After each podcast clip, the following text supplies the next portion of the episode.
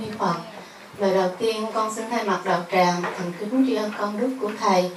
Lòng từ bi của thầy đã không ngại đường xá xa xôi vì hàng hậu học của chúng con mà về đây ban cho chúng con những lời giáo huấn. Đạo đầu tiên, con xin có lời hỏi. Đây là, con nghĩ những nỗi khổ và niềm đau của những bà mẹ thì con nghe nói là có những cái nhân quả báo ân và báo án nếu như mà mình sinh ra những đứa con mà nó ngoan, nó hiền á, là nó hiện thân để báo ăn mình. Còn chứ mà những đứa con mà ngỗ nghịch á, là báo án. Như vậy, con xin hỏi thầy có nhân quả hay không? Mà nếu có, thì đối với hàng tại, phật tử tại gia của chúng con chúng con làm gì để giải những cái nghiệp đó? Và có thể để mà chuyển hóa cho cái đứa con mà ngỗ nghịch như vậy. Và nam mô a di đà phật, xin thầy từ bi quan hệ để thích cho chúng con quan niệm à, về báo ân và trả oán đó nó thuộc về à, tín ngưỡng của nho giáo. Hoàn toàn khác với à, quan điểm của đạo Phật, làm cha mẹ con cái là nhân duyên của nhau. Nho gia quan niệm rằng á, con là nợ, vợ là oan gia. Khi nhận thức con cái của mình là một món nợ cha mẹ với tư cách là người thiếu nợ đó sẽ làm cái công việc trách nhiệm cho con cái một cách rất là miễn cưỡng. Và ai cũng muốn uh, vẫy tay chào với món nợ mà nếu mình không trả được cái món nợ đó thì trốn nợ. Cho nên uh, xem con cái đó là oan gia hay là nợ nần đó sẽ không thể giúp cho chúng ta có trách nhiệm một cách tình nguyện về việc giáo dục con cái hướng đến một tương lai tươi sáng.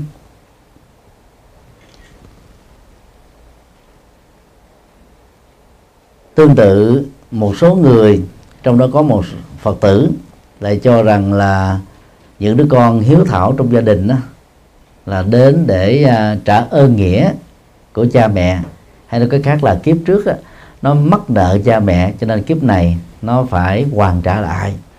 Cũng là một nhận thức mê tín.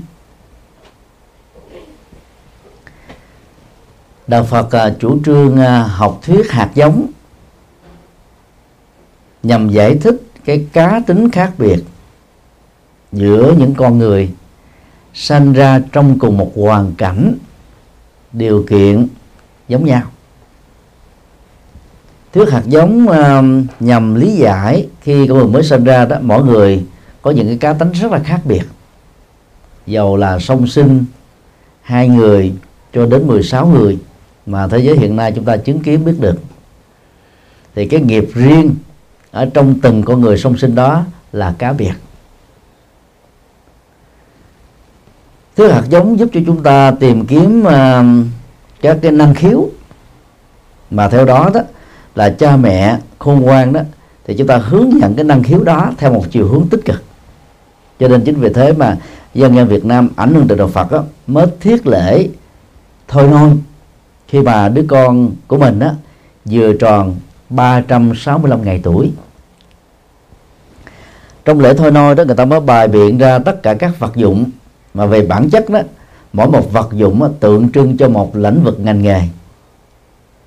Không phải vô cớ con hoặc cháu chúng ta chụp lấy cái ống chích. Trong tình huống này thì có thể có hai sự kiện diễn ra hoặc là hạt giống ăn chơi tức là hút chích của cô cậu bé đó nhiều đến độ. Ngay ở kiếp này nó không chọn cái gì khác ngoài thứ đó cái mà nó nghiện và dẫn đến cái chết. Tình huống thứ hai đó là cô cậu bé chọn lấy ống chích đó, có thể là y tá bác sĩ dược sĩ nói chung là người làm về ngành y. Thì trong tình huống đó để xác định đâu là hạt giống chính thì người ta có thể để thêm cái ống uh, nghiệm của bác sĩ đó. Nếu cô cậu bé đó tiếp tục chọn lấy cái ống khám bệnh của bác sĩ thì chúng ta có thể tạm an tâm rằng là hạt giống y khoa trong con và cháu mình nổi trội hơn các hạt giống còn lại. Và bằng cách này đó cha mẹ huấn luyện về lĩnh vực đó và tư vấn cho con em mình chọn lĩnh vực đó để thi vào đại học. Chắc chắn là con em chúng ta phát triển lĩnh vực này nổi trội hơn các lĩnh vực còn lại.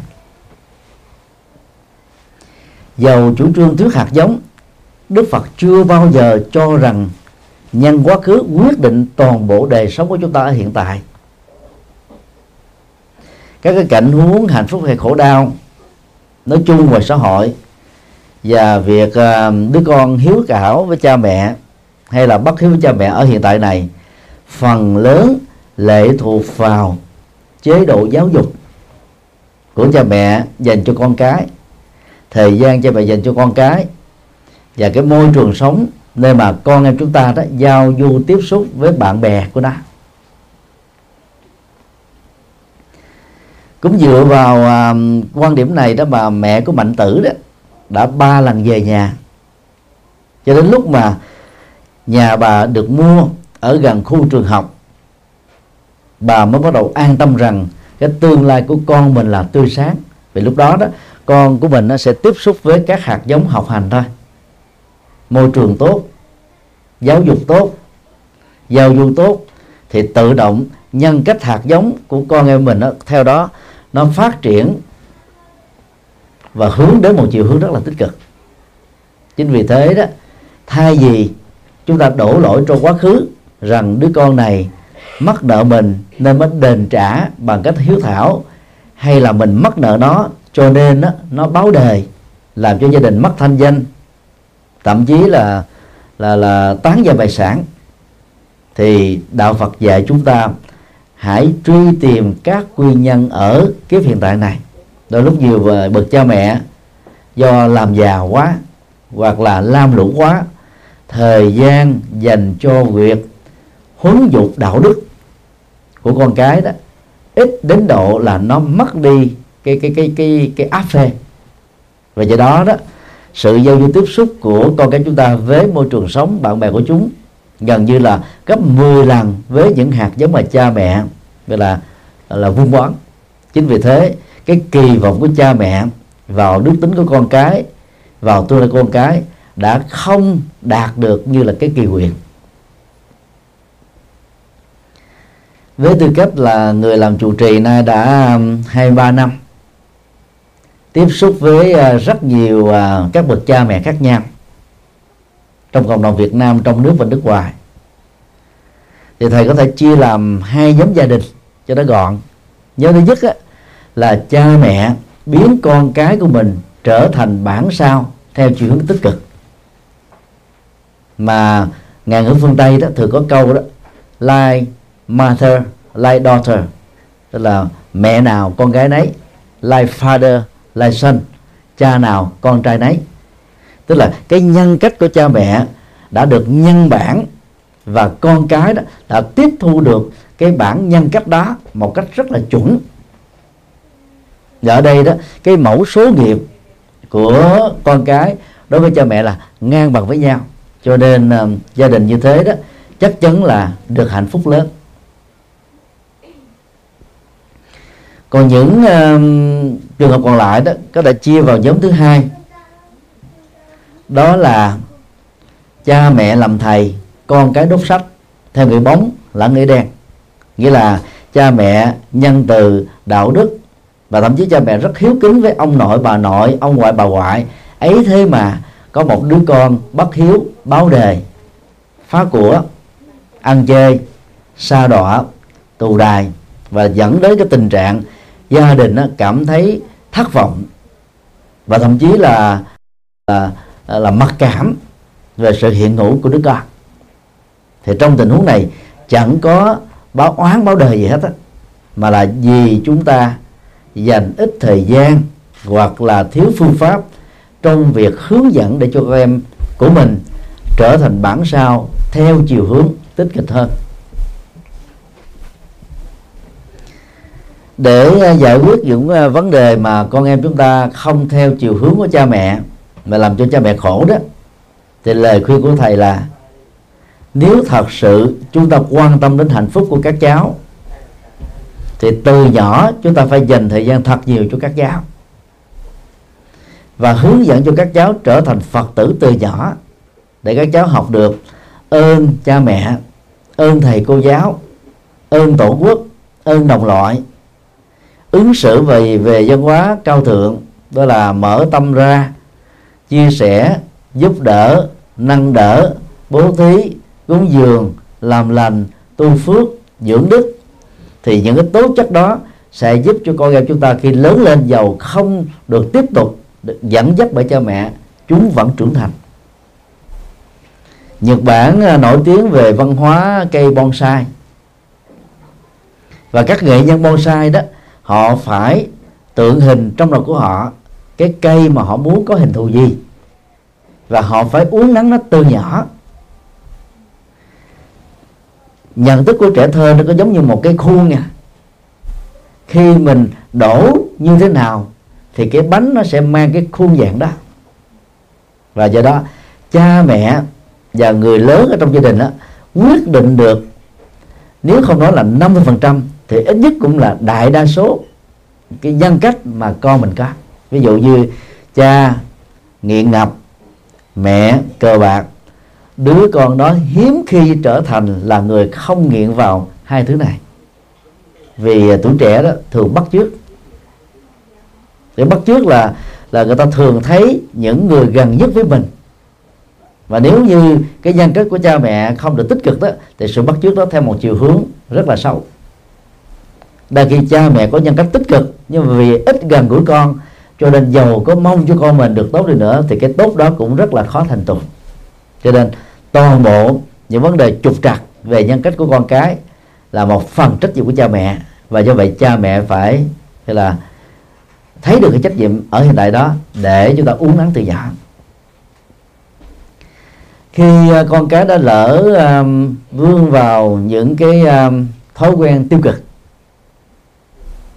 thì thay vì à, các bậc cha mẹ khổ đau, than giảng, chúng ta hãy đến nhờ các thầy, các sư cô có kinh nghiệm về lĩnh vực này. Cung cấp những cái thông tin cần thiết. Sắp xếp một cái buổi thích hợp để cho con em chúng ta đó được cơ hội gặp. Và khi gặp như thế đó, việc mà con em chúng ta lắng nghe các thầy, các sư cô sẽ dễ dàng hơn là lắng nghe cha mẹ vì cái tình thương mình nó quá nhiều đó. Tới lúc con cái nó lờn nó biết là cha mẹ cũng không có quở rầy la trách, vân vân. Cho nên nó không có nỗ lực để làm theo. Ngày hôm qua đó thì à, tại à, trụ sở của hội phật tử Phật Nam tại Nhật Bản thì có một Phật tử rất là đau lòng vì đứa con nghiện à, game điện tử thuộc dạng nặng. Và cậu bé này đó gần như một ngày dành 7 cho đến 8 tiếng chơi game điện tử. Đến độ là nó mất tự tin. Khi có mặt trước quần chúng nó không dám tiếp xúc với người nữ nó không dám tiếp xúc với ai. Nó mặc cảm nó sợ hãi nó lo lắng nó mất ngủ và nó bị rối loạn. Một phần về à, à, tâm thần. Nhưng mà khi à, tiếp xúc với thầy chỉ trong vòng mà chưa đầy hai chục phút, với những lời hướng dẫn và đánh đồng vào được cái nhận thức tiềm năng của nó, tự động nó phấn chấn lên. Và thầy tin rằng là nếu cái cơ hội à, tư vấn đó thường xuyên được diễn ra hơn, thì những cái hạt giống tiêu cực lỡ đã gieo tạo trong nhận thức của những cô cậu bé hay là những chàng thanh niên trôi trôi sẽ có thể được chuyển hướng theo một chiều tích cực hơn do đó, khi chúng ta đã nỗ lực tự thân mà trở nên vô vọng, thì đừng nên thất vọng. Chúng ta có thể nhờ những người có kinh nghiệm về lĩnh vực này. Vấn đề là đừng tự ái, đừng mặc cảm. Và phải có một sự phối hợp nhịp nhàng thì trước sau gì chúng ta cũng hướng dẫn được người thân chúng ta vây về nẻo chánh để có được một tương lai tươi sáng trong kinh trường bộ đó, đức phật có lần phát biểu thế này. Bất kỳ ai cho rằng tất cả những hạnh phúc hay khổ đau mà mình đang đối diện hiện tại có gốc rễ với quá khứ, thì người đó khó có thể hoàn thiện được đạo đức và khó có thể trải nghiệm được hạnh phúc bây giờ và tại đây. Cho nên à, chúng ta phải à, cố gắng là thấy được những cái cái tác động của giáo dục của môi trường sống của đối tượng giao du ảnh hưởng đến cá tính tâm sinh lý lối sống và hành vi của con em chúng ta để ta khéo léo là hướng dẫn thoát ra khỏi cái con đường sai lầm. Và điều đó không có gì là không thể và cũng như không có gì là quá muộn. Thì uh, hy vọng rằng là với sự phối hợp à, của những bà mẹ những người cha như thế với các thầy các sư cô. À, thì đến lúc nào đó cái cái cái cơ hội trở nên tích cực hơn sẽ có thể trở thành một hiện thực. Xin yêu câu hỏi khác. Con cũng có một câu hỏi xin để hỏi à, là con rất tin luật nhân quả và gần đây ở trên mạng con có coi một cái clip là à, cũng nói về luật nhân quả mà cái clip đó xảy ra ở chùa à, ở miền tây á thầy. Mà nói là cái người đó đã nhiều đời nhiều kiếp à, à, ăn ở của ở ở làm công cho nhà của nhà giàu vậy đó rồi bị con của những người đó à, à, ấy xe đó rồi. Bây giờ nhập lên cái xét của người đó mà đánh đập con thấy cái đó, điều đó con cũng không có tin được. Mà luật nhân quả nó nó hiện hữu lên như vậy con cũng không hiểu để cô xin thầy giải thích giùm con cái tại sao mà nó hiện rõ lên như vậy á thầy? Hiện rõ về cái gì? À, tại vì um, nhập cái hồn nhập vô. Xét của cái cô đó mà nói là hai cái vợ chồng của người này đã đánh đập cô cái cái hồn của cô đó rồi bây giờ cô đó nhập vô là đánh lại mà cái cái vẻ mặt rất là hung dữ mà đánh đập lại hai người này á thầy nói là kiếp trước đã đã ăn hiếp người này như thế nào bây giờ giết chết luôn á dạ thầy. Nên um, mấy ngày nay con cũng uh, có quan men về cái cái sự nhân quả mà nó hiện lên. Cái cái con thấy không có hiểu được đó thầy. À, câu chuyện đó phản ánh à, nhân quả trong đầu óc của những người bị hoang tưởng. Và do vậy nhân quả đó khác hoàn toàn với nhân quả thật. Khi à, một người bị à, trầm cảm nặng mà không điều trị kịp thời đó trung bình à, 3 tháng đến 6 tháng thôi sẽ rơi vào rối loạn tâm thần đa nhân cách. Người rối loạn tâm thần đa nhân cách đó, không kiểm soát được hành vi của mình. Lúc đó đó, vô thức sẽ trở thành cái nguồn động lực giống như tài xế vậy đó, lái hành vi người đó theo một chiều hướng mà người đó hoàn toàn không có chủ động. Có thể à, trong à, trường hợp câu chuyện vừa nêu đó, là đương sự bị rối loạn đa nhân cách này đó, đã từng bị chà đập nhân phẩm, mắng chửi đánh đập. Ức chế tâm lý đó, đó không giải tỏa được. Khi mà cô ấy hay là ông ấy trong trạng thái bình thường với tư cách là một người làm công một người ở một ô xin thì khi rối loạn đa nhân cách đó, nó sẽ làm cho người đó ứng xử như thể rằng là mình là một quan tòa để trừng phạt lại những người mà đương sự đó ở trong cõi vô thức nghĩ rằng là có lỗi với mình. Dù à, phát xuất từ cái tình huống nào nội dung của câu chuyện á, theo kinh nghiệm của thầy đó đương sự đang bị rối loạn đa nhân cách. Cho nên cần phải điều trị y khoa. Khi mà uống thuốc à, tâm thần à, đa nhân cách vào đó thì đương sự sẽ bình ổn lại. Và sau khi bình ổn đó thì nên hướng dẫn gặp các thầy các sư cô có kinh nghiệm về lĩnh vực này chẳng hạn như à, thầy có thể dành thời gian giúp cho người đó. Những cái phương pháp tập luyện để à, người đó không còn cái cơ hội tái xuất hiện cái hiện tượng rối loạn thêm một lần nào nữa.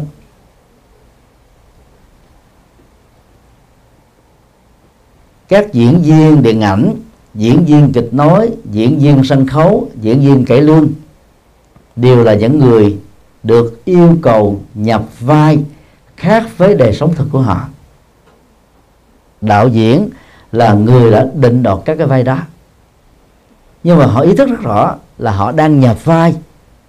Cho nên đó sau khi tập luyện và sau khi diễn xuất xong á thì các diễn viên này quay trở về với cái vai thực của họ. Là họ không bị rối loạn. Còn người bị bệnh rối loạn tâm thần đa nhân cách á, là hoàn toàn không có chủ động. Cho nên khi thoát ra khỏi cái nhân cách đó, chỉ trong vòng 2 giây sau chúng ta hỏi lại chuyện gì đã vừa mới xảy ra. Câu trả lời của phần lớn họ trong tình huống này là, tôi không biết. Không phải họ giả dối, không phải họ cố tình phủ định, nhưng mà vì đó, hai cái trạng thái đó nó khác nhau. Một cái là rối loạn, bị vô thức điều khiển và một cái hữu thức do ý thức điều khiển. Chính vì vậy mà nhiều người mới tin rằng là có một hồn ma nào đó nhập vào. Và ở đây hồn ma đó được lý giải là một cái chuỗi nhân quả của kiếp quá khứ. Có ăn quán dân hồ và phải làm lại những cái hành động để mà trả đũa, trừng phạt dân dân. Nói một cách khác là người tu học Phật đó thì không nên tin nhân quả dựa vào các quan tưởng. Giữa nhân và quả đó, có tác động của của duyên. Diễn ra theo hai chiều hướng, duyên thuận và duyên nghịch. Nhiều duyên thuận đó, thì các nỗ lực chân chính chúng ta sẽ dẫn đến sự thành công. Gặp các duyên nghịch đó, thì giàu cho có thiện chí lớn, phương pháp tốt, hỗ trợ tích cực. Chúng ta cũng phải rất vất vả, đôi lúc phải trải qua cảnh huống ba chìm, bảy nổi, tám lên lên mới có thể kỳ vọng cái cái sự thành tựu đến với mình được.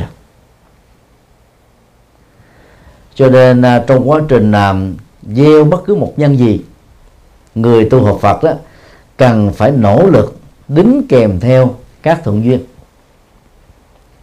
Ví dụ, đạo tràng Hamamatsu được thành lập mà hơn một năm. Đó là nhân tốt các thuận duyên à, đang diễn ra theo hướng là sư cô à, chủ tịch hội Phật tử Việt Nam đó phải dành thời gian cho mùa Phật đản, mùa Du Lan và mùa Tết.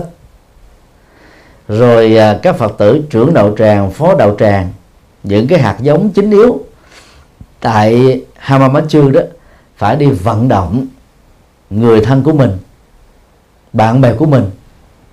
Và bất cứ cái điều kiện gì có thể được họ đều không bỏ qua cơ hội để mời gọi những người yêu quý mến đạo Phật tham gia vào đạo tràng. Đó là các thuận duyên. Chính vì thế dầu không có tăng ni trực tiếp hướng dẫn tu học đạo tràng Hamamatsu đó vẫn à, giữ được cái phong cách và có chiều hướng tăng trưởng số lượng các Phật tử. Như vậy duyên là yếu tố chúng ta phải tiếp tục gieo trồng. Cho đến lúc nào đó mà quả bắt đầu được trổ còn chờ ờ, cái duyên nó đến mà mình không nỗ lực gì hết, theo kiểu tùy duyên, đó là một tiêu cực. Đức Phật không hề truyền bá học thuyết tùy duyên. Trung Quốc là nơi truyền bá ra học thuyết này. Và Trung Quốc cho rằng tùy duyên đó là một cái gì đó rất là hấp dẫn. Còn Đức Phật đó thì dạy chúng ta chủ động tạo ra thuận duyên để hỗ trợ cho chánh nhân. Thì cái kết quả chắc chắn sẽ nằm ở trong tầm tay của chúng ta thôi. Nên nói lại là trong bất kỳ một nỗ lực gì, khi chúng ta muốn nó có có một kết quả như ý đó, chúng ta phải nỗ lực khác và vượt trội hơn những người bình thường.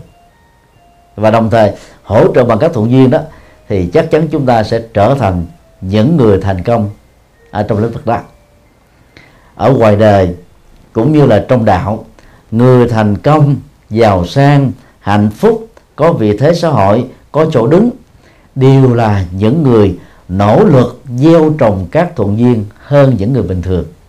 Cho nên, các quý phật tử phải là những người đi tiên phong trong việc gieo trồng thuận duyên. Cho đến lúc kết quả có mặt thì thôi. Còn chưa có kết quả thì vẫn tiếp tục không bỏ cuộc và không chán nản khi các địch duyên tác động đến mình bằng cách đó đó chắc chắn chúng ta sẽ hướng đến uh, các kết quả như ý. Xin đi câu hỏi khác. Nam mô bổn sư thích ca mâu ni phật. Hôm nay đạo tràng hamamatsu của chúng con có được duyên lành được thầy đến nơi đây để thuyết giảng. Dạ con có một câu hỏi để hỏi thầy xin thầy quan hỷ nha giải thích cho chúng con? Dạ chúng con là những người phật tử tại gia.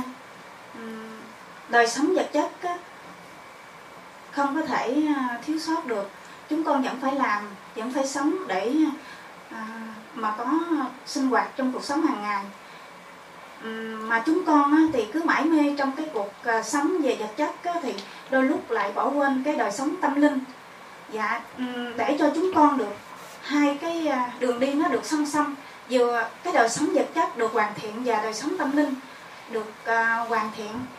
À, xin thầy à, quan hỷ giải thích cho chúng con cách nào đó. Là câu hỏi à, rất có ý nghĩa.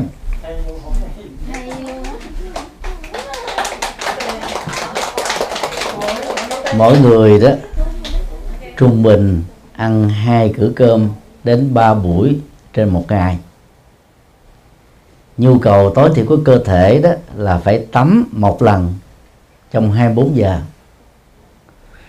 Thay áo quần mới có các trang xuất phẩm nước hương vân vân để giúp cho chúng ta có cảm giác tự tin và thấy được cái giá trị gọi là à, có ý nghĩa về ngoại hình mà chúng ta đang sở hữu.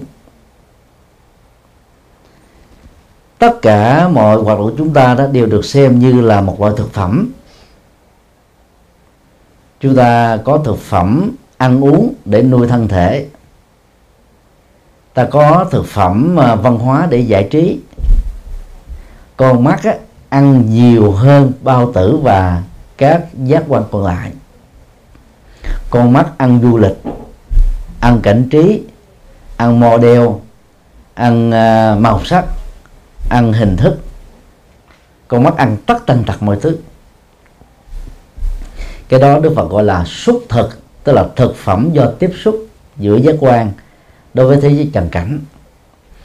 Phần lớn những người theo chủ nghĩa vô thần nói chung và những người không thấy được cái giá trị của đời sống tinh thần nói riêng đó, cho rằng đó cái cái đích điểm của hạnh phúc chính là sở hữu được một đời sống đầy đủ các tiện ích vật chất. Trên thực tế đó, rất nhiều tỷ phú, triệu phú và những người thuộc hàng trung lưu trở lên sở hữu đủ tất cả tiện ích vật chất, vẫn khổ đau, vẫn tự tử, vẫn điên loạn, vẫn trở thành những người bất hạnh là vì họ thiếu thời gian chăm sóc cho hạnh phúc của tinh thần do đó đó, một cách cân bằng, ngoài các tiện ích vật chất mà chúng ta sẽ không bao giờ thỏa mãn được. Phải chấp nhận cái tính tương đối của nó. Thì mỗi ngày đó, người tu học Phật ít nhất phải dành ra một tiếng để chăm sóc tinh thần của mình. Rất tiếc là do vì thiếu sự hướng dẫn của tăng ni có trách nhiệm và có kinh nghiệm có thể nói trên 60% Phật tử Việt Nam trong nước và nước ngoài, hầu như đó, một tháng chỉ dành cho đời sống tinh thần mình được hai, ba buổi thôi. Còn các ngày còn lại, gần như là chúng ta phớt lờ.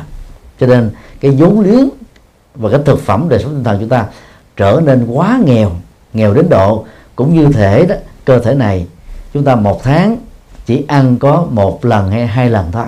Dẫn đến tình trạng là suy nhược cơ thể nặng, dẫn đến các loại bệnh tật khác nhau. Khi à, thiếu sự chăm sóc đời sống tinh thần đó, thì chúng ta bị suy nhược về các đức tính cao quý. Đời sống tinh thần nó làm cho tâm mình được định tĩnh nè, thư thản nè, là bình an nè, và tâm mình trở nên cao thượng, vĩ đại, rộng lượng, bao dung. Và cái cái cái đức tính đó đó, nó cần được chúng ta nuôi dưỡng thường xuyên giống như da cần phải có thuốc dưỡng da. Tóc đó thì cần có thuốc, thuốc nuôi tóc. Và tất cả sự sống từ vật chất cho đến tinh thần cũng cần phải được sự chăm sóc và dưỡng nuôi tương tự. Do đó là um, quỹ ban tổ chức quốc tế của đại lễ Phật đản Liên Hợp Quốc từ năm um, 2010 đã quyết định biên tập quyển kinh được gọi là Common Buddhist Text là kinh điển Phật giáo cộng thông cho tất cả các trường phái Phật giáo trên toàn cầu. Thầy may mắn à, à, cùng với à, hòa thượng thích tệ sĩ và giáo sư lê bình thác đó là thành viên của ban biên tập của uh, quỹ ban biên soạn bộ kinh điển cộng thông này và thầy phụ trách toàn bộ các cái mảng kinh điển đại thừa. Sau đó thì hòa thượng tề sĩ à, dựa vào những cái chọn lựa đó phiên dịch lại trực tiếp từ à, dân bản gốc là tiếng Sanskrit. Thì tác phẩm này à, dự kiến à, sẽ được ban hành à, vào năm 2016 Thái Lan với à, sở trường thuận lợi là quốc giáo sẽ phát tâm ấn tống trên toàn nước. Tất cả các khách sạn tại Thái Lan từ năm 2017 trở đi đó sẽ có cái quyển kinh điển cộng thông này bằng tiếng Thái và bằng tiếng Anh. Riêng bằng tiếng Việt đó thì thầy sẽ là người trực tiếp phiên dịch nó. Thầy quyển kinh ờ, khoảng 700 trang. Và mục đích của sự ra đời quyển kinh này đó là buộc cho các Phật tử đó cần phải nuôi đời sống tinh thần của mình bằng việc đọc tối thiểu mỗi ngày một giờ đồng hồ. Cho chúng ta ăn cái cái cái chân lý chúng ta ăn những cái giá trị đạo đức chúng ta ăn những cái lời hay ý đẹp được Đức Phật đúc kết qua, tức là mấy chục năm truyền bá chân lý của ngài. Và do đó, lời khuyên của thầy đối với các quý Phật tử tại gia là giàu có bận rộn cỡ nào đi nữa, đừng bỏ quên cái nhu cầu thực phẩm của tâm linh. Khi uh, tổng thống Bush lần đầu tiên đến Việt Nam làm việc với uh, chính phủ Việt Nam điều mà ông làm cho rất nhiều nhà vô thần tại Việt Nam ngạc nhiên là trước khi đến phủ chủ tịch để làm việc ông ấy vào nhà thờ đá ở Hà Nội để cầu nguyện. Báo chí Việt Nam đưa tin rầm rộ và phỏng vấn thì ông nói rằng là tôi cần chăm sóc đời sống tinh thần của tôi. Nếu đời sống tinh thần của tôi được tốt thì tôi mới lãnh đạo đất nước Hoa Kỳ được tốt. Về về phương diện chính trị thì ông muốn kêu gọi về cái tự do tôn giáo. Mà theo ông đó, ở Việt Nam nó chưa đạt được cái chuẩn mà người dân Việt Nam cần có. Đang khi ờ, rất nhiều các Phật tử tại gia đó một năm đó đến chùa được vài lần thôi cái kỳ vọng của thầy đó là tối thiểu mỗi một tuần các phật tử tại gia phải đi chùa một lần. Nói về bận rộn, không ai là rảnh hết á. Biết quản trị thời gian đó, thì trong bận rộn chúng ta vẫn thu xếp thời gian để đến sinh hoạt tâm linh tại một ngôi chùa. Người Việt Nam đó thì thường có thói quen phong trào. Có thầy có sư cô thì đến đông. Không có thầy đó. Tức là giống như là không có cánh mà bay. Bốc hơi. Rất là nhanh. Đạo tràng thành lập thì dễ. Mà nuôi lớn đạo tràng là khó. Mà các phật tử đều muốn là phải có thầy của mình. Thì mình mới đến sinh hoạt, còn không có thầy mình chùi mất tiêu. Như vậy là chúng ta sinh hoạt tâm linh, nuôi đời sống tinh thần chỉ vì ông thầy mình, sư cô của mình thôi. Chứ chúng ta chưa làm cái việc đó cho chính mình. Bằng một nhận thức rất rõ là tôi không thể thiếu cái chất liệu của đời sống tinh thần đó. Cho nên uh, sư cô tâm trí là chủ tịch hội giàu có sức khỏe cỡ nào đi nữa cũng không thể nào phân thân hết tất cả các đạo tràng trên toàn nước Nhật Bản được. Đó là chưa nói đến các Phật sự khác trong tương lai ngày càng lớn hơn. Cho nên là giàu có thầy có sư cô hay không thì đạo tràng vẫn phải giữ được cái phong cách giống như mỗi ngày chúng ta có ba cử để ăn một lần để tắm một lần thay quần áo vậy và xem cái thực phẩm tâm linh đó giống như là à, không khí để thở. Ai ngưng hít thở là sẽ chết. Ai thiếu là bồi dưỡng chất bổ tâm linh chúng ta trở thành một người rất nghèo ngàn và mỗi khi đối diện trước nỗi khổ niềm đau đó do cái nghèo nàn về đời sống tinh thần chúng ta bị ngã quỵ. Còn trong những biến cố có thể à, những người thiếu tinh thần đó, thì có thể tự tử, điên loạn. Còn người có đời sống tinh thần phong phú đó, vẫn vững chãi như bàn thạch vậy Nhật Bản là một trong những nước tiên tiến về à, công nghiệp và kỹ thuật số và thuộc về một trong những nước đứng đầu của thế giới. Hoa Kỳ là nước thứ hai về lĩnh vực này. Steve Jobs là người bị hất ra khỏi công ty do ông là đồng sáng lập.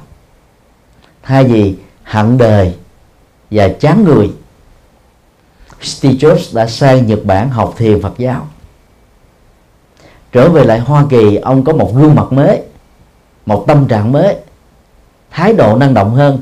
Khi đời sống tinh thần của ông phong phú, thì ông bắt đầu phát minh sáng kiến sáng tạo và kết quả là ở tuổi 56 trước khi qua đời Steve Jobs đã là đồng phát minh đồng sáng kiến của 265 bằng cấp.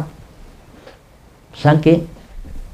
Một cái uh, kỷ lục mà không phải các nhân tài hay thiên tài trên thế giới này có thể làm được trong một kiếp người ngắn ngủi.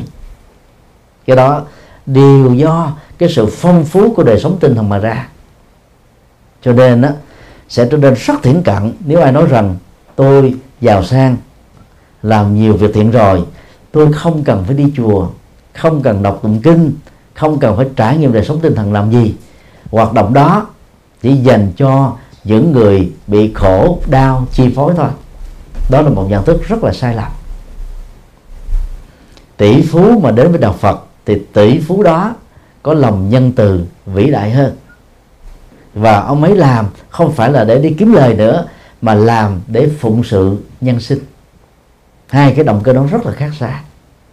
Một nhà chính trị lỗi lạc mà có đời sống tinh thần vững chãi đó, ông ấy sẽ yêu nước thương dân như chính là con ruột của mình. Chứ không phải ông ấy làm vì cái danh là đứng đầu nguyên thủ quốc gia, hay là vì cái quyền lợi kinh tế mà ở cái ngôi vị cao người ta dễ dàng hướng hướng hướng được những cái cái cái cái hợp đồng lớn hưởng 10% 20% vân không? cho nên đó đời sống tinh thần cao quý giàu ở bất kỳ một vai trò nào người đó sẽ trở nên có giá trị hơn và góp phần làm cho đời sống xã hội đó trở nên phong phú hơn vì đó mỗi phật tử nói chung và các phật tử tại đạo tràng Hama Machu cố gắng làm sao chứng minh rằng mình á, là người có đời sống tinh thần phong phú hơn kể từ khi trở thành phật tử. Và làm được như thế đó thì à, chúng ta sẽ trở thành một tấm gương rất là chói sáng cho mọi người nói theo. À, xin yêu à, câu hỏi khác. Không nhưng mà tại vì à, con cũng hướng về tam bảo muốn mọi người cùng đi với con trên con đường đó. Giống như những lần không có cô thì con cũng mời mọi người về để cùng tu tập với con. Muốn ở cô Minh Trần nhưng mà con đó thì sự hiểu biết về ờ, kinh điển ờ, hay là cái hành trì, nghi thức ờ, tụng kinh, con cũng không có hiểu được nhiều. Con chỉ coi theo kinh sách để mà con hành trì thì hướng dẫn các bạn đồng tu với con làm. Mà có đôi lúc bậc thầy là giống như lại sám hối, thì con lại nhiều khi con cúi xuống con con nhìn lên thì con nhìn bổn có lúc con lại phải bị thiếu mất một câu. Như vậy thì mà thầy như vậy, con nghe trong kinh nói là mình đọc kinh mà thiếu một chữ là sau này mình cũng phải bị ờ, xuống dưới đốt đèn lưu ly để tụng kinh vậy con. Dẫn không hướng dẫn bạn bè đồng tu với con cùng lại sám hối mà con thiếu mất một câu vậy con có phải bị tội không thầy? Hoàn toàn không có tội gì hết á, chỉ có phước thôi. Đó là lời hù dọa ở trong dân gian thôi ý người ta muốn à, khích lệ là người đọc tụng kinh điển đó, phải tập trung cao độ để không phải nhảy dòng, lộn hàng. Nhờ đó chúng ta mới thấy rõ được cái thông điệp, cái nội dung sâu ra từ triết lý Phật dạy trong kinh. Và muốn như thế đó, thì các Phật tử tại gia đừng có mong tụng kinh để cầu phúc. Có thể câu nói này sẽ làm cho nhiều Phật tử bị sốc. Tại vì thỉnh thoảng đây đó chúng ta vẫn nghe các thầy phương tiện nói rằng đó là tụng một kinh này một biến hay là trăm biến đó thì phước sẽ gia tăng theo năm tháng. Thực tế đó việc đọc tụng kinh chỉ tạo ra một phước báo duy nhất thôi đó là phước trí tuệ. Nhờ đó mình trở nên sáng suốt hơn sâu sắc hơn. Và khi có trí tuệ rồi đó thì các vấn nạn trước đây đó, chúng ta bí lù. Bây giờ đó chúng ta thấy là việc giải quyết nó trở nên nhẹ nhàng như thổi một cái bông hồng cái tơ hồng bay vậy đó. Từ à, lớp 8 uh, à, trở về lớp 1 đó thầy là người học rất là dốt rất là tệ phần lớn là cất dê thôi mà may mắn được đậu. Cái cậu bạn uh, xuất sắc nhất lớp của thầy đó uh, là một phật tử bây giờ sống ở Melbourne đó thì biết rõ chuyện đó. Nhưng mà kể từ khi làm chú tiểu rồi thầy thông minh hơn. Và từ năm lớp 10 cho đến hết chương trình thạc sĩ đó, rồi tiến sĩ thì không có cao và thấp, ha. thì thầy toàn là thủ khoa không? Tôi là nhờ vào triết lý của đạo Phật, mở tâm khai trí cho mình. Và nếu như tiếp tục ở ngoài đời thì thầy cũng giống như anh em của thầy thôi, không có khác hơn được cái môi trường cộng nghiệp của gia đình là thế. Cái cộng nghiệp của cộng đồng ở làng sớm mà thầy đang sống thuộc lao động nghèo, nó là thế thôi cho nên á, khi chúng ta đọc kinh mà không có tín ngưỡng kinh, mà đọc kinh để hiểu được các cái kỹ năng chân lý và những cái phương pháp để giải quyết những con niềm đau đó, chúng ta sẽ trở thành là người rất phong phú về đời sống tinh thần. Hãy tập làm quen với cái phong cách đọc kinh này lưu tiện đây thì thầy xin nói thêm về cái cái khái niệm quyến thuộc bồ đề mà trong vế đầu của câu hỏi đó, trưởng đạo tràng của Hamavachu đã đề cập đến. Bồ đề đó là từ phiên âm của chữ Budi, mà nghĩa gốc của nó là giác ngộ hay là tỉnh thức.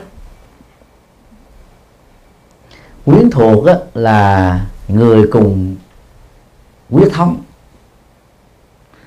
Mượn khái niệm quyết thống này đạo Phật Đại thừa muốn ám chỉ rằng là trong một cái đạo tàng đạo tràng tu học đó phải có những con chim đầu đàn.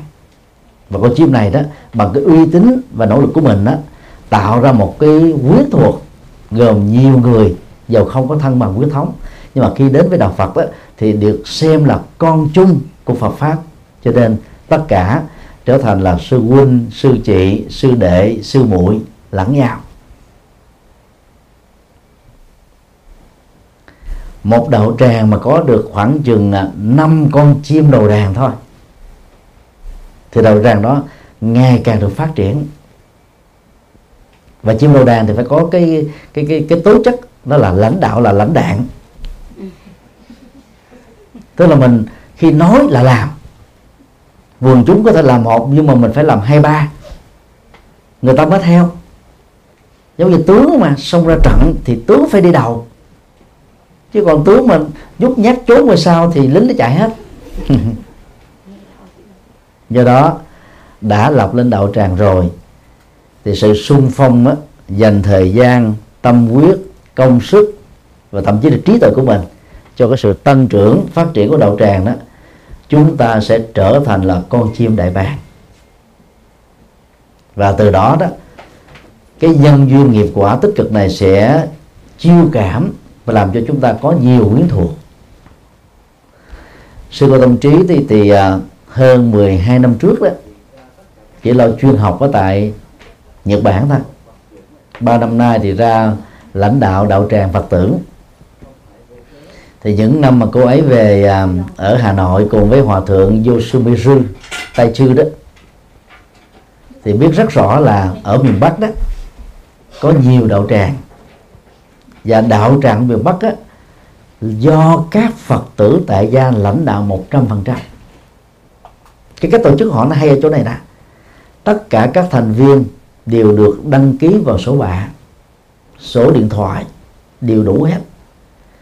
Thầy đã có những cái vụ an cư đó giảng một lần là khoảng 10 tỉnh. Ngày này qua ngày kia sáng một chỗ chiều một chỗ. Chỉ cần báo trước cho lãnh đạo đạo tràng khoảng một ngày, hai ngày thôi. Trưởng đầu tràng sẽ báo cho các thành viên phó đầu tràng, thư ký đầu tràng, quỹ viên thường trực đầu tràng và những người đó, người ta truyền thông nhau bằng cái số điện thoại. Và đến cái thời giảng 300 người 400 người đầy ấp cho nên giảng đường là chuyện bình thường. Là nhờ những con chim đầu đàn đó xem chuyện Phật sự còn quan trọng hơn là chuyện gia đình của mình. Dĩ nhiên không phải người à, tham gia lãnh đạo đạo tràng nào cũng được may mắn như thế. Ở chỗ đó vợ và chồng đồng tâm hiệp lực cùng chí nguyện. Và cho phép nhau nâng đỡ nhau nhiều giấc nhau mà làm. Cũng có những đầu tràng đó người vợ làm thì bị áp lực của người chồng người chồng làm đó, thì chưa được sự thông cảm của vợ.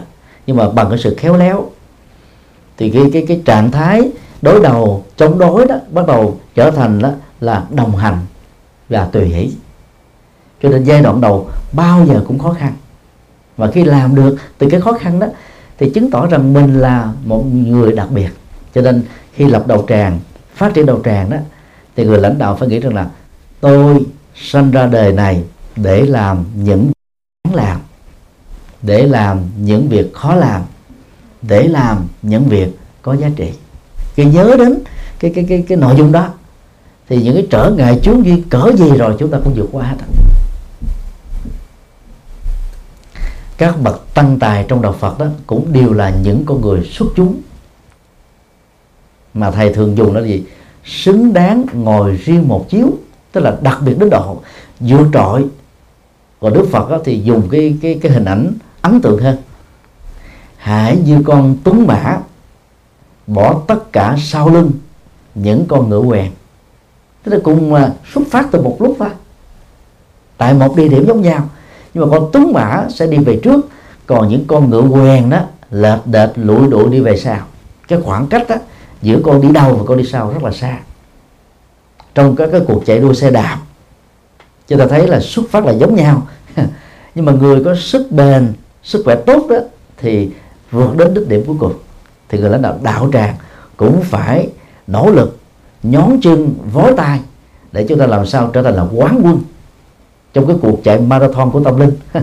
Cái đạo tràng người lãnh đạo mà bữa ờ, đợt bữa cái bữa có bữa không á, thì các thành viên còn lại nó cũng theo cái phong cách đó mà giải đãi theo. Cho nên à, à, giống như Phật giáo đã chọn chị rồi. Và chị chọn đạo Phật với một cái cái sứ mệnh là để làm những cái công việc khó làm đáng làm và có giá trị. Cho nên cố gắng quan hỷ khi làm quan hỷ sau khi làm và quan hệ tiếp tục để làm để cho cái đạo tràng ngày càng được phát triển. Và cuối tục cuộc đề đó sẽ trở thành còn quan trọng hơn là tình thân ruột thịt của chúng ta. Và hạnh phúc đó là rất to lớn. Xin đi gọi các. Nam mô Bổn Sư Thích Ca Mâu Ni Phật. Hôm nay là ngày thuyết pháp đặc biệt. Thượng tọa dành cho đạo tràng Hamamatsu. Nhưng mà chúng con được có duyên, được thầy ưu đãi cho một câu hỏi. Thì con xin hỏi thầy là nãy giờ thầy có giảng về đạo tràng nhưng mà có một số người họ không hiểu hai chữ đạo tràng là gì và chùa là gì. Và con xin thầy giảng cho chúng con và cho chúng con thêm một phần nữa là những thành viên đã sinh hoạt với đạo tràng mình có nên đi ra bên ngoài những cái đạo tràng khác để mình dự những cái buổi lễ hoặc là mình có nên đến chùa uh, nghe những vị uh, thầy giảng pháp hay là mình chỉ nên sinh hoạt ừ, nội chung ở trong đạo tràng của mình thôi? Tại vì đạo phật đạo tràng đó là đọc trại âm của người miền Nam về chữ đạo trường. Và đạo trường là dịch sát nghĩa từ chữ ờ, uh, Gaya trong tiếng Bali và Sanskrit mà người Ấn Độ sử dụng. Gaya đó là địa điểm tâm linh và đạo tràng khi được dịch nghĩa từ Gaza đó cũng là nơi mà mọi người đến để tăng trưởng các thực phẩm tinh thần cho đời sống của não, văn hóa và tri thức của chúng ta đó ngày càng được phát triển theo một chiều hướng tích cực. Từ ngữ nghĩa căn bản đó, đạo tràng được sử dụng trở thành là ngôi chùa tu học. Ví dụ như um, một ngôi chùa có tăng ni phật tử. Khi à, dân lời nguyện hương đó, thì người ta thường nói là chúng con hiện đang ở đạo tràng của chùa Phật tử Việt Nam tại Nhật Bản. Thì ngôi chùa đó cũng là một đạo tràng, và đạo tràng là thuộc về chùa. Mở rộng hơn đó, thì đạo tràng là cái nơi tu học tập thể. Mà người tại gia có thể sử dụng cái ngôi nhà, có chiều rộng thích hợp của mình để làm việc đó chẳng hạn như à, hôm nay chúng ta sinh hoạt tại ngôi nhà của um, hai anh chị à, nhà quốc. nhà quốc ha à, hai anh chị quốc. Thì lúc này đó ngôi nhà này trở thành là đạo tràng của buổi sinh hoạt trong đêm hôm nay. Còn nếu chúng ta duy trì cái đó thường xuyên đó thì ngôi nhà này trở thành là gọi là đạo tràng thường xuyên. Nó và nó khác với đạo tràng tạm bợ chỗ mà sư cô tâm trí ở tại à, tòa nhà ba chục lầu của hòa thượng Rosumeru đó thuộc về đạo tràng tạm thời. Mà sáng hôm nay khi chia tay với hòa thượng đó thì thầy uh, uh, thỉnh nguyên hòa thượng là cúng luôn một tầng nào đó à, cho cái hội Phật tử Việt Nam thông qua sư cô tâm trí. Để sau này hòa thượng có trăm tuổi già về cõi Phật đó thì cái nơi sinh hoạt đó nó trở thành đạo tràng vĩnh viễn, chứ không phải là đạo tràng tạm trú đạo tràng tạm thời thôi. Và thượng nói là hòa thượng sẽ cân nhắc việc đó và sẽ làm việc đó ta.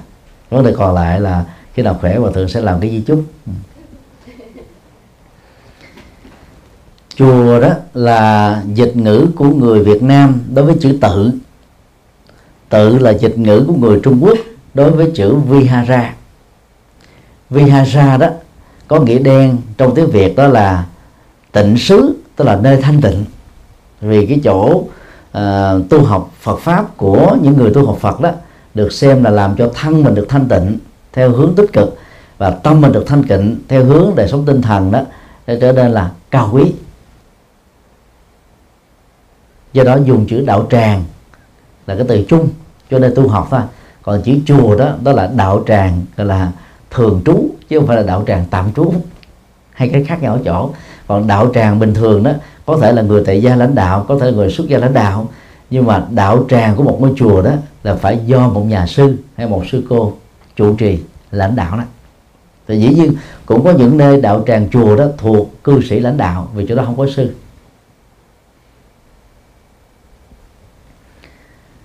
Cho nên um, khi uh, đạo tràng đã thành lập nó như là một cái chi nhánh của à, một tổng hội, của một giáo hội, của một trường phái Phật giáo. Thì cái công việc đó là các thành viên trực tự đạo tràng cần phải phát huy tính ta, cam kết. Thầy không thích dùng tính trách nhiệm, cái cam kết. Tức là mình nhận thức rõ là mình cần phải có mặt, mình tham gia để đóng góp, tham gia để trải nghiệm cái hạnh phúc và tham gia để mang cái hạnh phúc và chia sẻ hạnh phúc đó cho những người hữu duyên với đạo Phật nói chung. Do đó um, khi đã tham gia với một đạo tràng thì chúng ta nên uh, giữ cái um, cái phong cách thói quen đi điều đặn. Còn tại Nhật Bản này đó thì cái cộng đồng Phật giáo Việt Nam á, mặc dù đã có trên 40 năm nhưng mà phát triển một cách có bài bản đó thì có lẽ chỉ mới có à, hai, ba năm trở lại đây thôi. Các bậc cao tăng chúng ta đi du học tại Ấn Độ. Xin lỗi, tại Nhật Bản này gồm có hòa thượng Thiên Ân, hòa thượng Mãn Giác, hòa thượng à, Bảo Lạc, hòa thượng Như Điển, hòa thượng Quảng Minh, hòa thượng Chân Lễ, hòa thượng Như Huệ đã lần lượt rời khỏi Nhật Bản, định cư ở Hoa Kỳ ở Úc ở Pháp. Và hiện nay chúng ta chỉ có chưa đầy năm thành viên tu sĩ Việt Nam đang làm đạo cho cộng đồng Việt Nam trên dưới 70.000 người tại Nhật Bản. Thì lời khuyên của thầy đó là chúng ta nên uh, là hưởng ứng cho những cái hoạt động Phật sự có hữu ích cho xã hội. Và ở đây thì các quý vị sẽ rành hơn thầy rằng là vị nào trong cộng đồng tu sĩ Phật ở Việt Nam tại đây năng động tích cực nhiệt quyết chăm lo cho đời sống của cộng đồng cho quần chúng chúng ta nên hưởng ứng và ủng hộ hết mình. Để cho cái hoạt động Phật sự đó nó không chỉ dừng lại ở một cái địa phương nhỏ mà hiện nay đó là cộng đồng Việt Nam tại Nhật Bản đó, hơi bị thiệt thòi. Cũng định cư bằng hai con đường vượt biên tị nạn và hợp tác lao động. Nhưng mà cộng đồng Phật giáo Việt Nam tại Nhật Bản là quá yếu so với cộng đồng Phật giáo Việt Nam tại Úc, Canada Hoa Kỳ và châu Âu. Là bởi vì chúng ta có quá ít các vị tu sĩ năng động để làm cái công việc đó. Và nhiều người có cảm giác là, không thể làm đạo được ở tại Nhật Bản này cho nên sau thời gian 10 năm 20 năm lần lượt ra đi. Do đó, đó chúng ta cần phải ủng hộ cho một cái phong trào nó đang lên. Và mình thấy rằng là mình phải có trách nhiệm để gắn phần vào trong cái phong trào mang tính lịch sử đó. Và làm việc đó thực ra là chúng ta đang làm cho chính mình. Chúng ta đang góp phần cho con em của mình hưởng được những cái giá trị đó như chính chúng ta trong hiện tại và tương lai. Do đó đó tinh thần Phật dạy thì mình không nên bị giới hạn. À, tôi quy y với thầy A tôi chỉ được quyền sinh hoạt với thầy A. Cái nhìn đó rất là thiển cận. Những người quy y với thầy tại chùa giác ngộ đó sau khi kết thúc thời quy y thầy đều nhắc họ đó, không nhất thiết phải đi chùa giác ngộ. Cái quan trọng là tiếp tục là phật tử. Có thể tham gia sinh hoạt với bất kỳ một ngôi chùa nào mà mình hữu duyên. Nó thuận lợi đường thời gian không gian. Cho nên đó, à, nhờ giữ cái cái cái phong cách là phật tử đó chúng ta mới nuôi dưỡng được đời sống tinh thần trở nên phong phú và hạnh phúc. Còn trong Phật pháp đó, mình phải thấy như thế này có rất nhiều Phật tử quy y với các thầy khác nhưng mà lại phụng sự bên như thầy đây những người mà lãnh đạo đạo tràng chính của chùa giác ngộ không phải là đệ tử của thầy còn các đệ tử của thầy thì đi phụng sự ở các ngôi chùa khác thôi cần phải có tinh thần như thế. Đức phật thích ca trong kinh a di đà giới thiệu đệ tử của mình cho phật a di đà cho nếu như mà mình co, cộng lại trong ngôi chùa của mình á thì phật thích ca đâu có giới thiệu cho phật a di đà làm gì. Mà ngày nay đó đại đa số các phật tử đại thừa là theo đức phật a di đà nhiều hơn là theo đức phật thích ca. Nếu đức phật a di đà mà hẹp hòi nói theo ngôn ngữ của con người đó thì phật a di đà chỉ giới thiệu một mình ngài thôi. Mười phương phật phật quá khứ, phật hiện tại ở các hành tinh khác và phật tương lai, ngài chẳng thèm giới thiệu gì hết. Thì chúng ta làm gì có cơ hội biết đến dạng phật? Cái tâm bao dung và vĩ đại của phật thích ca là thế. Và muốn cho các đệ tử của mình đó được học với nhiều đức phật khác nhau. Và mỗi đức tính của các ngài đó chính là một bài học cao quý. Dầu chưa có người nào trên cõi hành tinh này thấy được các đức phật khác được đức phật thích ca giới thiệu. Nhưng ít ra bằng nhân cách của họ thể hiện qua đức hiệu của họ nhiều người chúng ta đã đạt được sự lệ lạc. Thì cũng tương tự như thế. Chúng ta đó nên vượt ra khỏi cái nhận thức là ăn cây nào rào cây đó.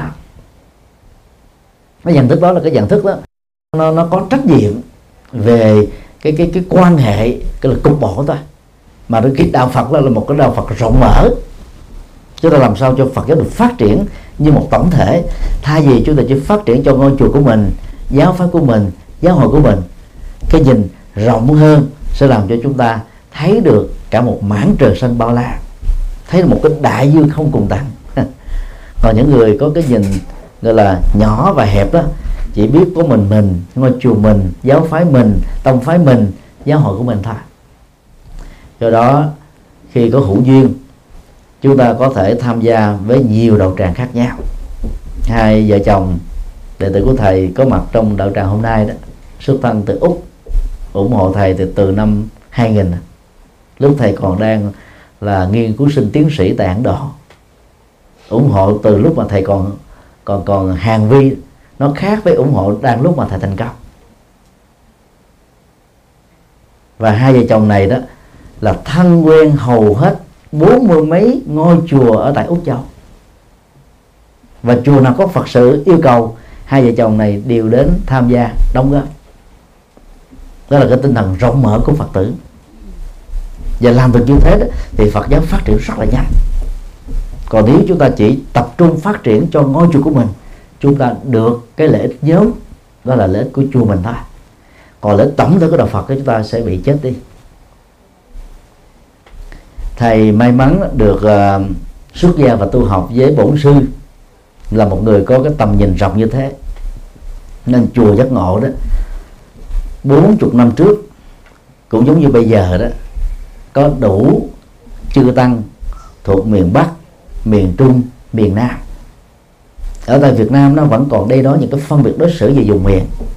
Có những chùa chỉ có thầy miền Bắc thôi có những chùa chỉ có thầy miền Trung thì trong chùa miền Trung á, thì có những chùa chỉ dành cho Bình Định à, dành cho Quảng Nam dành cho Quảng Ngãi à, dành cho một cái cái tỉnh nào đó đó còn chùa của thầy là có đủ ba miền. Không có phân biệt đối xử gì. Và bản thân thầy cũng thừa hưởng được cái cái tố chất của thầy của mình. Cho nên thầy cũng ứng xử như thế. Đệ tử xuất gia trực tiếp với mình hay là đệ tử xuất gia với các thầy khác đến nương náu tu học ở chùa giác ngộ thì cũng được ứng xử giống như nhau không có phân biệt gì hết thì đó là cái cái cao quý của đạo Phật. Nam và Bắc á, có khác nhau đó là cái cái cái cái nhận thức của cuộc đời ta. Còn Phật tính của con người không có khác nhau. Cho nên cái giá trị cao quý đó càng được trân trọng nuôi lớn. Và khi đi chùa tu học làm các Phật sự chúng ta cũng cần có cái tầm nhìn lớn đó. Thì Phật giáo đó tại Nhật Bản nói riêng và trên toàn cầu nói chung chắc chắn sẽ là phát triển xin đi coi khác. Chào bác xin hỏi thầy vài câu Nhiều lúc tụi con thì ở bên nước ngoài xứ, xa, xứ Lào quê người lúc cha mẹ có mất về không được đó Rồi tụi con có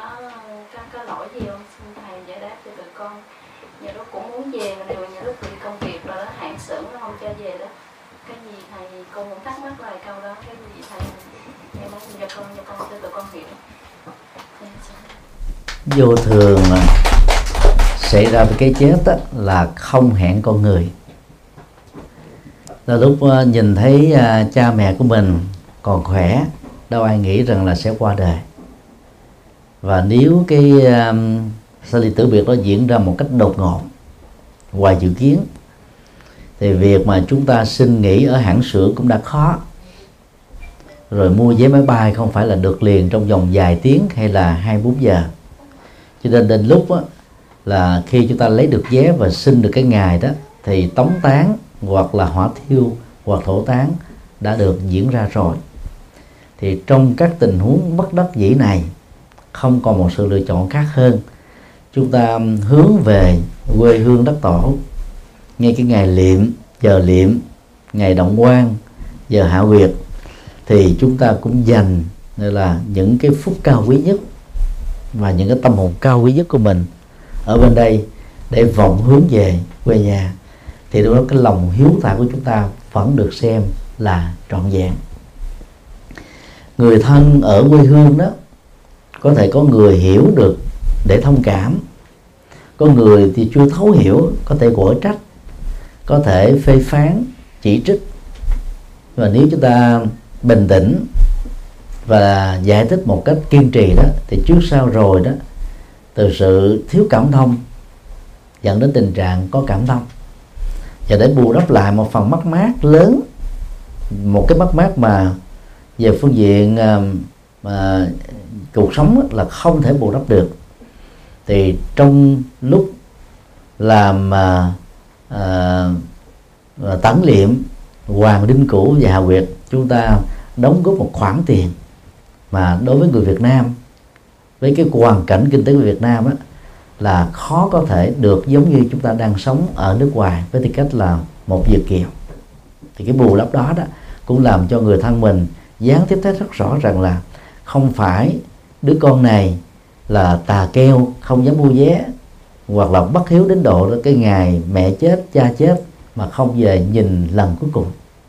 Thì bằng những cái nỗ lực đó, với cái tấm lòng chân thật đó, những cái giải thích khéo léo đó, chúng ta sẽ được cảm thông. Và chúng ta vẫn được cha mẹ quá già của mình chứng kiến như là một con người hiếu thảo. Cho nên à, đừng nên mặc cảm, tội lỗi về sự bất kính, bất hiếu. Tuy nhiên, có một trường hợp thầy tạm gọi là ngoại lệ đó là nếu như ở giờ phút cuối đời, người mẹ, người cha gần mất đó, nhắc và muốn gặp được đứa con, tức là chính mình, thì trong tình huống này, thậm chí trong cái điều kiện xấu nhất, nếu chúng ta nghĩ mà không được sự cho phép dẫn đến mất việc, chúng ta cũng phải đành lòng ta. Vì việc thấy được đứa con lần cuối đó, thì cái chết của người thân mình mới trở nên nhẹ nhõm, thư thái và sự tái sanh của người mất đó sẽ được diễn ra ngay lập tức. Tức là mình quý trọng cái ước nguyện cuối đời của người thân. Rồi đó là trường hợp ngoại lệ thôi. Còn nếu cái cái cái yêu cầu đó chưa từng có và ta đã nỗ lực hết mình rồi, nhưng mà không có sự lựa chọn và cuối cùng ta không về được, thì chọn một cái thời điểm thích hợp. Chẳng hạn như là tuần thất nào đó, dài nhất là tuần thất tới 49 thời gian ít nhất cũng đã trên một tháng. Xin phép thì chúng ta có thể được về thì lúc đó về gia đình, thì gia đình cũng có thể cảm thông. Nói tóm lại, nỗ lực hết mình thì không có lỗi. Không nỗ lực mà diện cớ đó, thì cái lỗi đó được xem là gì? Không hoàn thành được nghĩa tử, nghĩa tăng. Thì thầy cũng nghe biết là thời gian mấy tháng gần đây thôi thì sư cô tâm trí cũng đã vượt qua, trải qua hai sự mất mát lớn. Và đang đi hoàn pháp tại mỹ, mới được có ngày thứ năm thôi. Sư cô đành phải lấy một cái vé đi vòng tốn gần ba ngàn rưỡi đô để về lại Nhật Bản lo cho cái lễ tang của vị thầy tôn quý của mình. Thì đó là một cái tấm gương rất là cao quý. Và cái đó đó chúng ta có thể làm được. Nó tốn hơn cái khoản tiền mà bình thường chúng ta đổ ra. Cho nên trong mọi tình huống á, hãy nỗ lực hết mình. Chừng nào không thể được thì chúng ta đành chấp nhận như thế. Xin được hỏi khác